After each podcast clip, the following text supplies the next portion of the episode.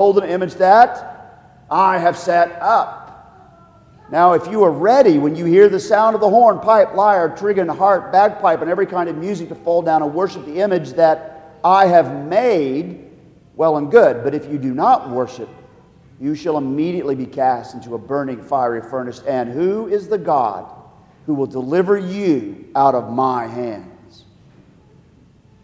Shadrach, Meshach, and Abednego answered and said to the king, O Nebuchadnezzar, we have no need to answer you in this matter. If this be so, being cast into the fiery furnace, if this be so, our God, whom we serve, is able to deliver us from the burning fiery furnace, and he will deliver us out of your hand, O king. But if not, be it known to you, O king, that we will not serve your gods or worship the golden image that you have set up. Then Nebuchadnezzar was filled with fury, and the expression of his face changed against Shadrach, Meshach, and Abednego, and he ordered the furnace heated seven times more than it was usually heated, and he ordered some of the mighty men of his army to bind Shadrach, Meshach, and Abednego and to cast them into the burning fiery furnace. And then these men were bound in their cloaks, their tunics, their hats, and their other garments, and they were thrown into the burning fiery furnace. Because the king's order was urgent and the furnace overheated, the flame of the fire killed those men who took up Shadrach, Meshach, and Abednego, and these three men, Shadrach, Meshach, and Abednego, fell bound into the fire, burning fiery furnace. Then King Nebuchadnezzar was astonished, and he rose up in haste. He declared to his counselors, Did we not cast three men bound to the fire? And they answered and said to the king, Oh, true, O king. He answered and said, But I see four men bound, unbound, walking in the midst of the fire, and they are not hurt and the appearance of the fourth is like a son of the gods. And Nebuchadnezzar came near to the door of the burning fiery furnace, and he declared, Shadrach, Meshach, and Abednego, servants of the Most High God, come out and come here. And Shadrach, Meshach, and Abednego came out from the fire. And the satraps, prefects, the governors, and the king's counselors gathered together and saw that the fire had not had any power over the bodies of these men their hair of their heads was not singed, their cloaks were not harmed, and no smell of fire had come upon them. Nebuchadnezzar answered and said, Blessed be the God of Shadrach, Meshach, and Abednego, who has sent his angel and delivered his servants who trusted in him and set, set aside the king's command and yielded up their bodies rather than serve and worship any God except their own God. Therefore, I make a decree any people, nation, or language that speaks anything against the God of Shadrach, Meshach, and Abednego shall be torn from limb to limb. This man is used to extremes. shall be torn from limb to limb, and their houses laid in ruins, and there is no, for there is no other God who is able to rescue in this way. And then the king promoted Shadrach, Meshach, and Abednego in the province of Babylon. This, my friends, is the word of the Lord. Thanks be to God. Let's pray. O God, who rules over and overrules, even when maniacal monarchs, uh, even maniacal monarchs. Oh, may our trust and our commitment to you become even more muscular this very evening. Amen. You may be seated. So there's notes on the back of your worship guide. Should be some quotes there. Yes, there are two quotations at the end.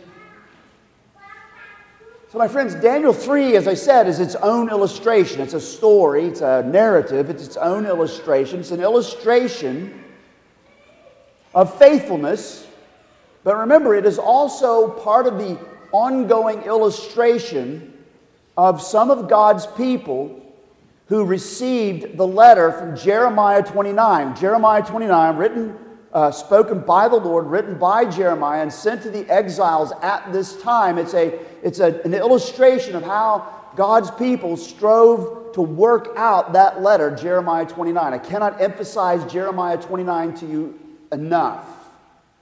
Remember in that letter, God commands God's people in Babylon, in exile, seek the welfare, the shalom of the city where I have sent you into exile, and pray to Yahweh on its behalf.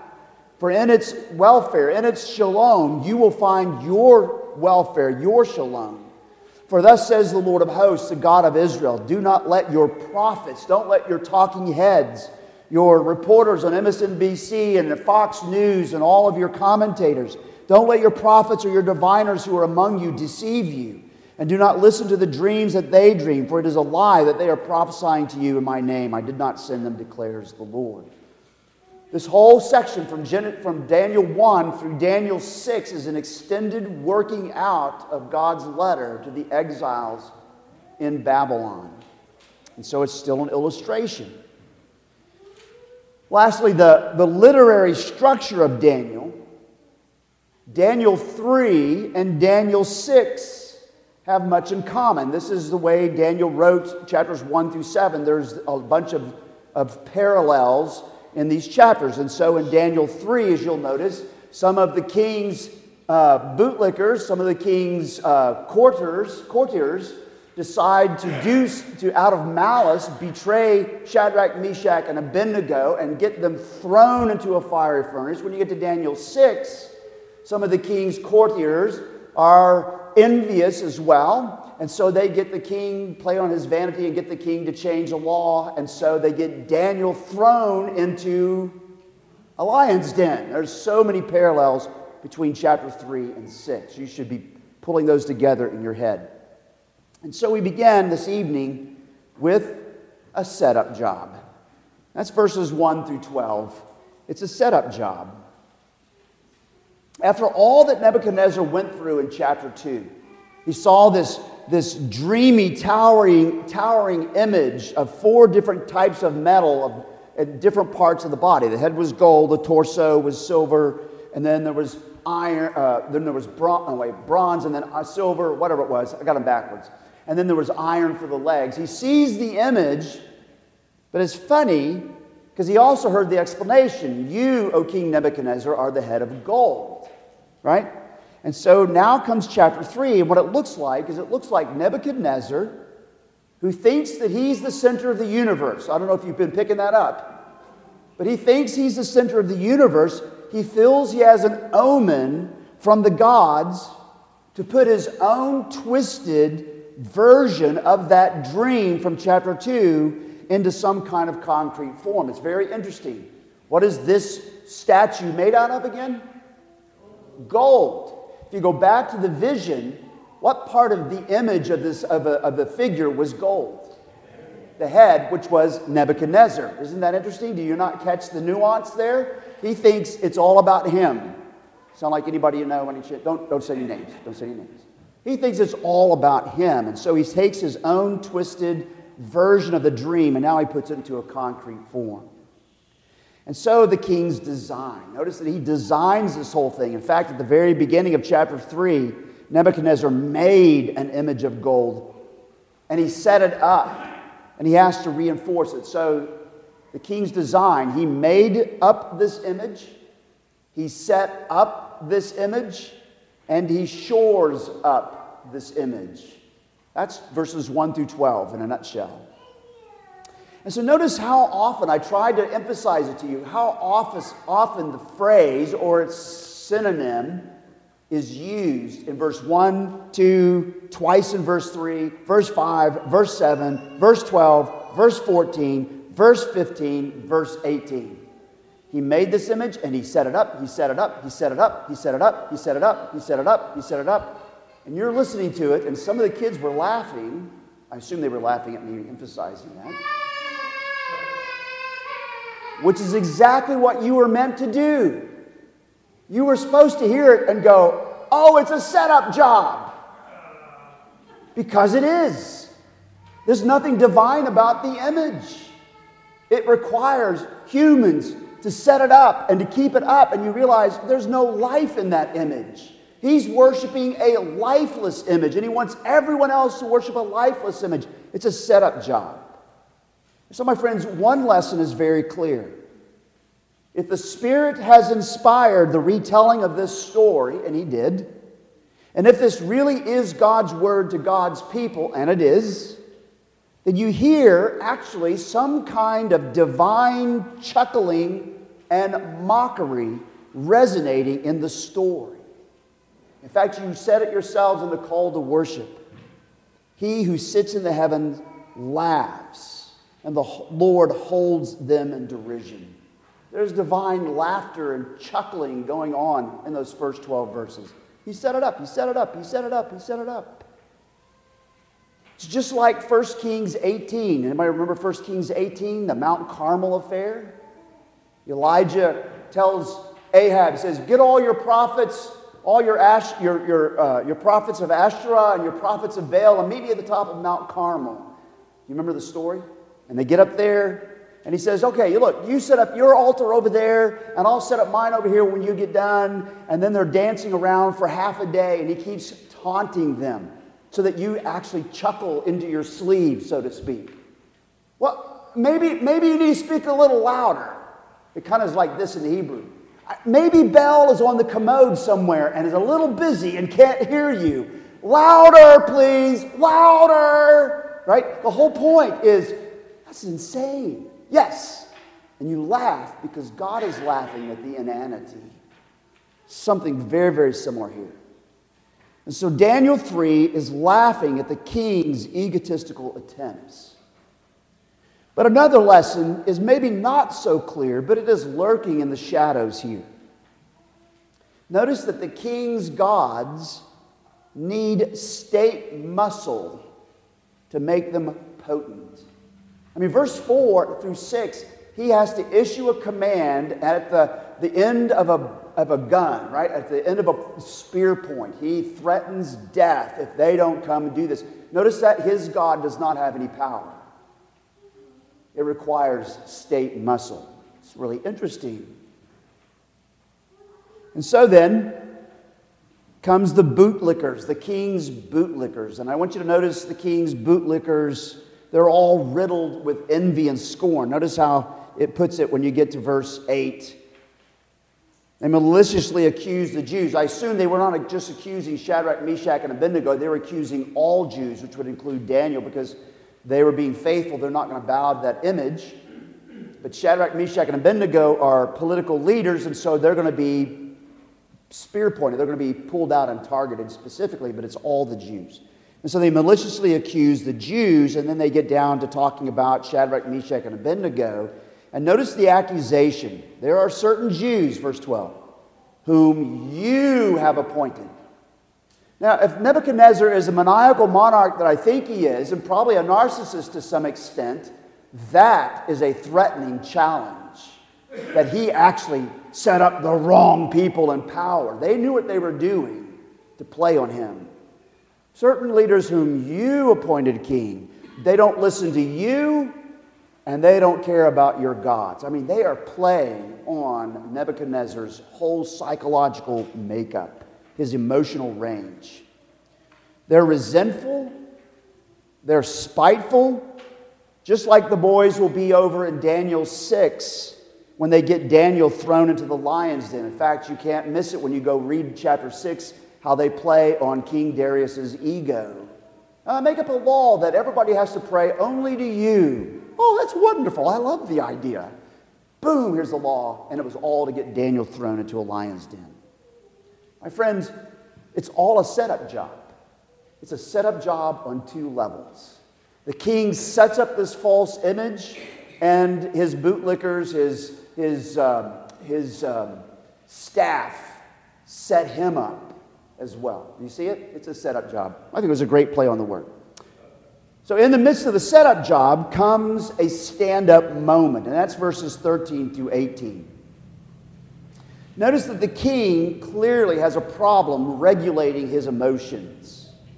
Verse 13, furious rage. Then you drop down to verse 19, filled with fury. And then when you get to his threat after he gets shown up for being, a, being wrong, he, then he overreacts in the other way. Whoever doesn't give Shadrach, Meshach, and Abednego and their God the, the proper due, I'm going to tear them from limb to limb and pull their houses down. And he is a man given to extremes. He is unable to regulate his emotions. Furious rage, filled with rage. And so, just as a side thought, is it any wonder that political and religious leaders who are full of themselves have problems regulating their emotional extremes and thus become prime targets for malicious manipulative bootlickers and subordinates. Just an interesting side thought. Back to the point. Notice Nebuchadnezzar's grandiosity, verses 13 through 15.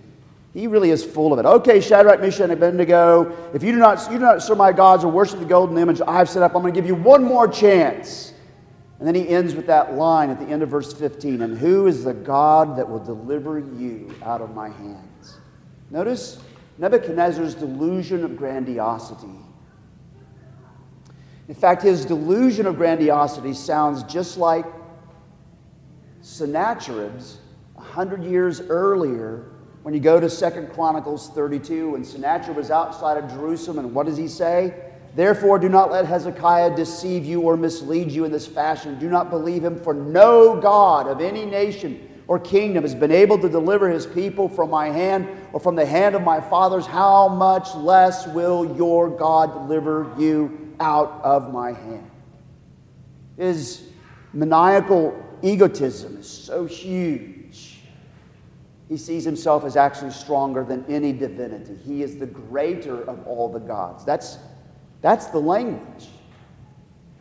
Wow, that would go to somebody's head pretty quick. And it did. But, my friends, notice that with Shadrach, Meshach, and Abednego, there's no groveling and no grandstanding. Notice verse 16. They hear the threat. They're before the king. They hear the threat. They hear the, the challenge, and who is the God who will deliver you out of my hands? And Shadrach, Meshach, and Abednego answered and said to the king, O, king, o Nebuchadnezzar, we have no need to answer you in this matter. In a nutshell, O king, we are not going to make a big stink over this. We're not going to run off to Fox News, CNN, MSNBC, YouTube, or whatever other social platform to get out there and crowdsource justice for our sakes. We're not going to go out there and do any of that. We're just going to stand here and be faithful. We have no need to answer you. And so then, secondly, there's no groveling or grandstanding. So then, secondly, notice that they express their knowledgeable faith. Notice in verse 17, if this be so, if we're going to be cast into a fiery furnace, great. One God, or our God, whom we serve, is able to deliver us from the burning fiery furnace, and he will deliver us out of your hand, O king. Notice this knowledgeable faith. Where did they get it from? Think about it. Their response is actually built upon piles and piles of Bible stories. In fact, this whole scene is, in a some sense, coming out of the beginning of the Ten Commandments. I am Yahweh your God, who brought you out of the land of Egypt, out of the house of bondage, the impossible circumstance you could not liberate yourself from. I brought you out. I set you free, and as free people, you worship only me, and you don't make any images of me to worship. Right? Very clear. It's all wrapped up in gospelish kind of stuff. And so their response is built on piles and piles of biblical stories, such as the Ten Commandments, the first part. So that's a knowledgeable faith. But finally, in this stand up moment, they show that theirs is a no nonsense piety. Verse 18, first three words. But if not, God is able to deliver us, He will, but if not. I'm telling you, my friends, that is faith ringing loud and clear. But if not, genuine faith, my friends, does not try to manipulate God, and I wish people in Tulsa would listen to me or wherever, Houston, wherever. Biblical faith does not strive to manipulate God.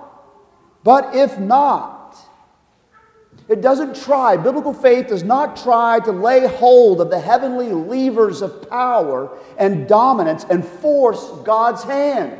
But if not, it doesn't, uh, uh, one of faith's greatest moments is when it can face a Nebuchadnezzar's threat of, I will cast you into the burning fiery furnace, and face that threat and respond with defiant hope that says, But if not, if God will not deliver us, we still will not compromise. That is bone deep biblical faith. And so, as you think about that, look at, again at the story up to this point, and I have to ask you the question who here has the real power in this situation, humanly speaking. Nebuchadnezzar, who has all the power of the state behind him, or Shadrach, Meshach, and Abednego? Shadrach, Meshach, and Abednego. Score for Steve. Give him a gold star. Exactly. Here's what I mean it's not the king because he is never able to make Shadrach, Meshach, and Abednego fall down and worship the golden image he set up. He may kill them. He may try to cow them into compliance with intimidation, but their stand up moment shows who really is in power or has power, humanly speaking. It's because it's a quiet defiance. We have no need to answer you. Here's the simple answer Our God is able, but if not, we are not. Period. No big, great fanfare. It's a quiet defiance. And I want you to notice that their quiet defiance is a very pointed defiance. On this point, O king, we will comply. We will not comply. On this point. Remember, my friends, they are working out, according to God's uh, letter to them through Jeremiah 29, they're working out Jeremiah 29, which is to seek the welfare, the shalom of the city where God has exiled them. So they're not renegades. They're very precise on this point. We will not compromise. Even when they're serving a maniacal monarch. Notice what they don't do. They don't throw off all of his rulership, they only throw off this one policy. Only this one policy. Now, my friends, that is a biblical pattern throughout Scripture. Unfortunately, sometimes Christians feel that when their supervisors or magistrates mandate one immoral policy, well, this means we're free to throw off all of their authority and, and we're free to, to go do our own thing because they're not legitimate any longer. No, it's one policy that's very poignant. Here, you're off, and here is where we're not going to obey you. This one thing. I think that's huge. I think that's a big deal. My friends, godly defiance is very limited and very pointed. Regarding this policy, no, sir. In fact, you will notice how Shadrach, Meshach, and Abednego are not even disrespectful to Nebuchadnezzar. Did you notice that? They do call him O Nebuchadnezzar because apparently that was part of the court uh, privilege they had to call him by name. But they come out and keep saying to him two more times, O King, O King. They're very respectful, they're not disrespectful. That's interesting. And so this is their stand up moment. And then comes the snuffed out deed. And so it's verses 19 through 30. Notice, notice that first off, um, the, the whole ending section works out this way there's a flaming out. Nebuchadnezzar, verse 19, is filled with fury and he heats up the temperature of the furnace so hot that the, the, the guys who bound up Shadrach, Meshach, and Abednego and take them and throw them into the, the furnace die immediately. It tells you this was not a game, this was a deadly moment, right? So the king flames out, but then notice that it's a fading flame. Notice verse 24 and 25. After they're thrown into the fiery furnace, by the way, notice verse 23, they fall down into the burning fiery furnace. They were not taken in with kid gloves, they were thrown in, right? So they fell into the fire, probably fell right on their faces and everything. They fell in, but notice then the fading flame. It's in verse 24 and 25.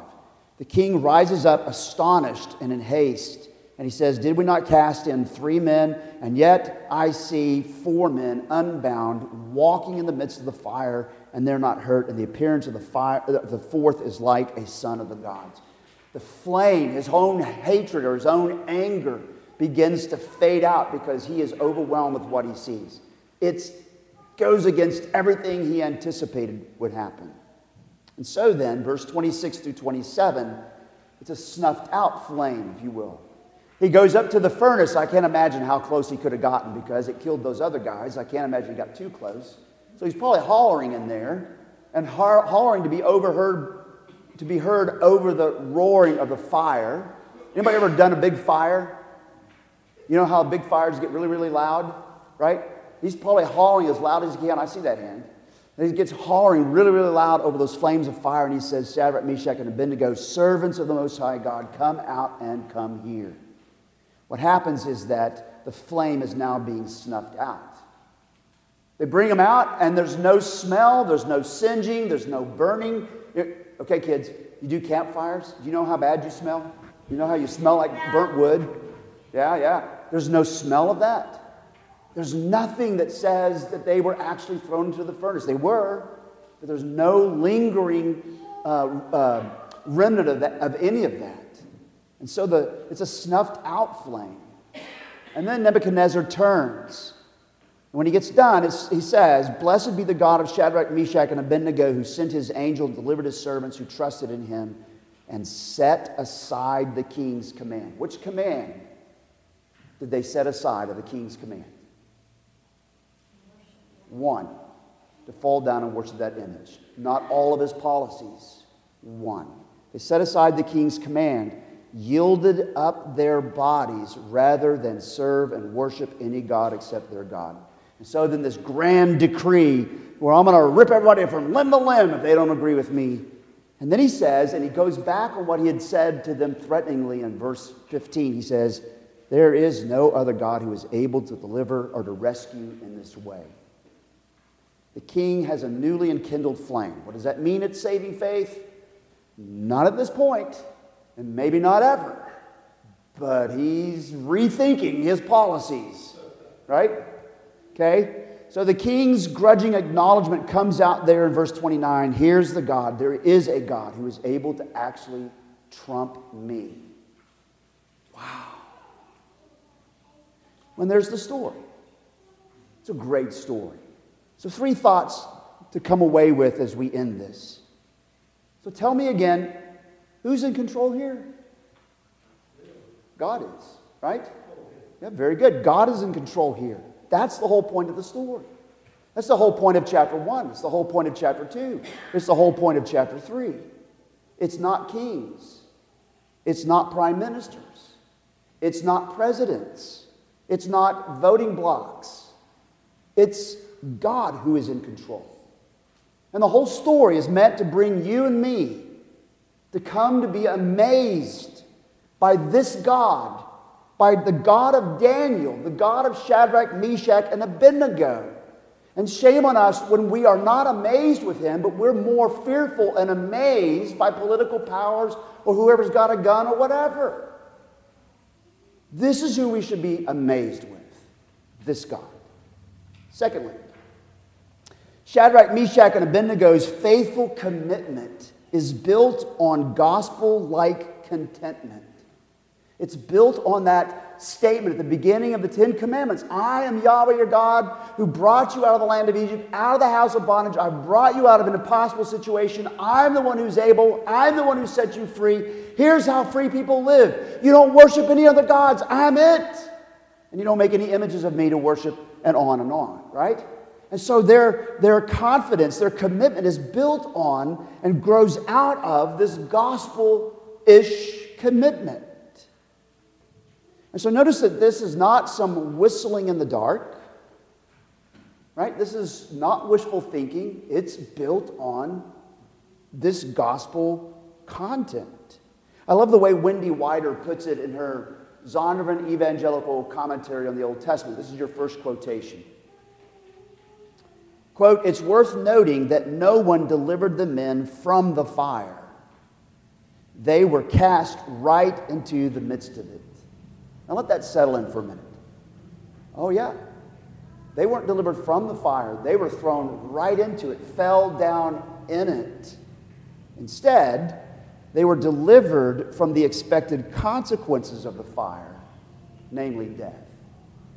I think, brothers and sisters, we need to remember that. God rarely delivers us out of those things. Often we have to go through them, but He can deliver us from the expected consequences, even if the consequence is death.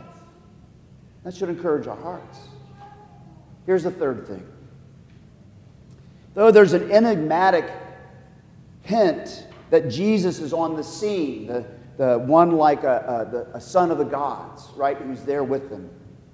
I think what's more important is that Jesus himself seems to have had this episode, Daniel 3, in mind when he told us how costly Christ centered commitment is that Wes read in Matthew 10. Don't fear the one who can throw you into a fiery furnace. Fear the one who is actually able to, th- to destroy you body and soul. Here's what commitment is no longer fearing them, but fearing only him. And Jesus seems to have had this story as the backdrop. And so that brings brought Ralph Davis to write this. Quote, the writer holds before you this episode because he wants you to make the same response as Daniel's friends. I will believe and obey the first commandment, even if it kills me, and it may. That is the concern of the story. And I think that summarizes and helps us with Daniel 3. Let's pray. We thank you, Lord God, for this whole episode, this true historical episode that shows you working very quietly the way that you worked. There was no grandiose things of fireworks and so forth. There was just simply preserving your people in the fire. But even just to see their commitment, to see their commitment before they get thrown in the furnace, just to say, but if God won't deliver us, it doesn't matter. We still won't violate this, lib- this law of liberty we won't worship any other gods. And their whole faith built upon that gospel part of the Ten Commandments. That you are Yahweh our God who brought us out of the land of Egypt, out of the house of bondage. Lord, may we have the same commitment. We thank you, Lord, for the story. We thank you for what it tells us and how it fortifies our faith. In Jesus' name, amen.